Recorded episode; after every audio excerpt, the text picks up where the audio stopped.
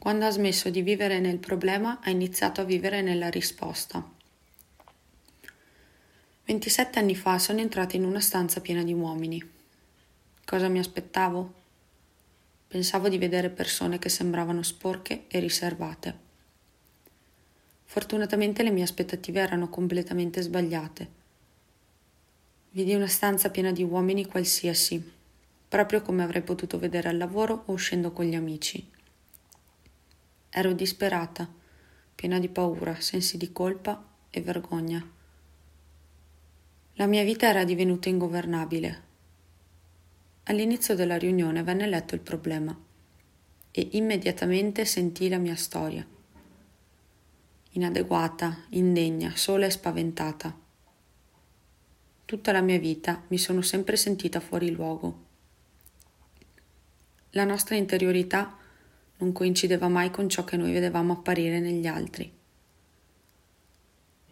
Disconnessa, non avevo molti amici. Mi rifugiavo nei libri e nella musica. In quel modo non c'era bisogno che mi aprissi con nessuno, perché non pensavo di essere all'altezza.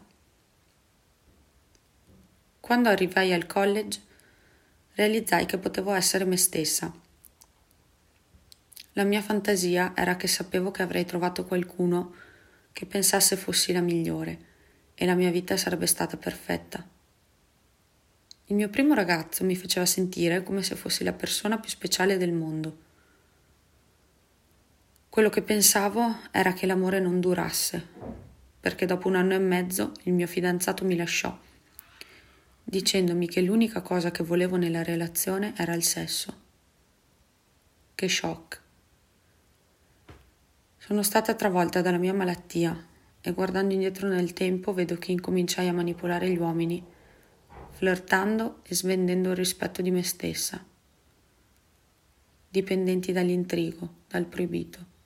La sola strada che trovavamo per liberarcene era farlo. Ho messo la parte migliore di me nelle mani degli altri, iniziato a oltrepassare i limiti, ancora credendo che dovessi nutrire la mia dipendenza perché non era mai abbastanza, aspettandomi che gli altri mi facessero sentire completa. Non ha mai funzionato. Mi ha solamente fatta sentire in colpa e provare vergogna. Volevo essere accettata, ma non riuscivo ad accettare me stessa. Ho sposato qualcuno con il quale sono uscita solo per tre appuntamenti. Inutile a dirsi, non ci conoscevamo veramente e dopo pochi anni i miei bisogni emotivi non erano stati soddisfatti. Le aspettative che quel matrimonio sarebbe stato perfetto stavano crollando attorno a me.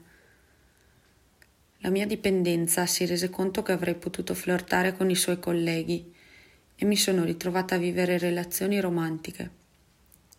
Questo non sembrava sbagliato, ma presto non era abbastanza iniziai ad oltrepassare i limiti. Negli anni successivi queste relazioni sentimentali diventarono più numerose e malsane. Dicevo di non voler essere in contatto con i colleghi, ma questo non durò a lungo. Successivamente decisi che poteva essere solamente qualcuno che viveva in un altro stato. Quello che alla fine mi portò a SA fu una relazione con un uomo sposato che viveva fuori dallo Stato. Dopo due anni e mezzo lui troncò la relazione mi disse che non avrebbe mai voluto tradire, ma io lo convinsi ad iniziare. Ero a pezzi, piansi lungo tutto il tragitto di ritorno a Nashville.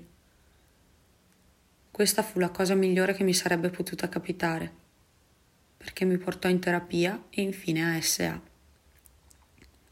Pensavo che una volta fatti i dodici passi la mia vita sarebbe stata perfetta e non avrei avuto nessun problema quelle aspettative erano assolutamente sbagliate.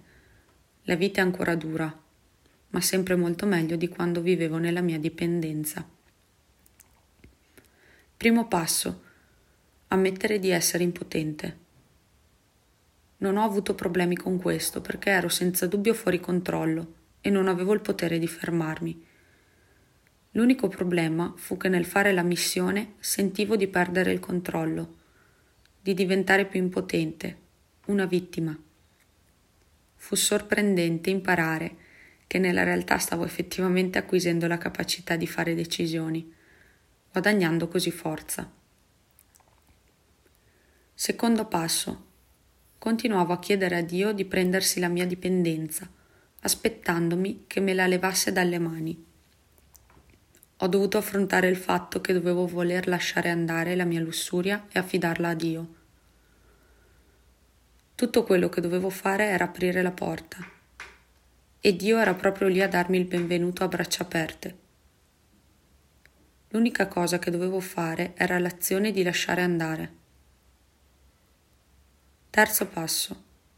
Ero l'attore, che pensava che se solo le persone avessero fatto quello che desiderava, allora lo show sarebbe stato perfetto. Inizialmente potrei essere gentile, premurosa, paziente, generosa, altruista, ma questo potrebbe trasformarsi nell'essere meschina, terribilmente presuntuosa, egoista e disonesta. Era senza dubbio l'ostinazione, pretendendo che le cose andassero semplicemente come volevo. Avrei visto nelle altre persone difetti che volevo sottolineare. Tutte le volte che mi focalizzavo sui loro difetti, li ingigantivo. Questo mi portò a risentimento e a covare la rabbia fino a quando persi la mia serenità. Sono stata sobria per circa 15 anni quando scoprì che il codice di sicurezza del numero di previdenza sociale mi era stato rubato.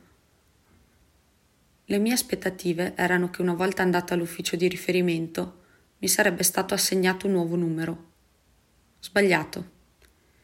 Invece mi venne detto che avrei potuto cambiarlo solo se la mia vita fosse stata minacciata. Ero isterica, pensavo che la mia vita fosse finita Mentre guidavo per tornare a casa, mi venne in mente che avevo le mani che potevano tenere il volante. Avevo una macchina, potevo vedere. Realizzai che avevo avuto cose belle nella vita e che mentre qualcosa di orribile era accaduto avrei potuto gestirlo. Sapendo che avrei potuto provare più di un sentimento alla volta, era ok. In quel momento passai all'accettazione non dovevo vivere nelle macerie del futuro. Iniziai a realizzare che per me era importante smettere di recitare la parte di Dio e chiedere aiuto. Fu importante mettere da parte il mio diritto di credere di essere l'unica con le risposte. Mi resi conto che potevo avere ragione qualunque cosa accadesse, o potevo essere serena. Ora quando sono fortemente in disaccordo con un'altra persona, il mio modo di rispondere è di dire credo che saremo d'accordo di non essere d'accordo. La mia previsione di convincere un'altra persona che è diametralmente opposta a me è un risentimento che aspetta di emergere. Preferirei avere la calma piuttosto che la follia. È importante vivere nella risposta, non nel problema. L'accettazione è la risposta a tutti i miei problemi, insieme ad imparare a vivere la vita così com'è. Come c'è scritto nel grande libro, la serenità è inversamente proporzionale alle mie aspettative. Oggi scelgo la gratitudine per il buono che c'è nella mia vita. Quando lo faccio, la vita è sempre migliore. Priscilla C. Tennessee, USA.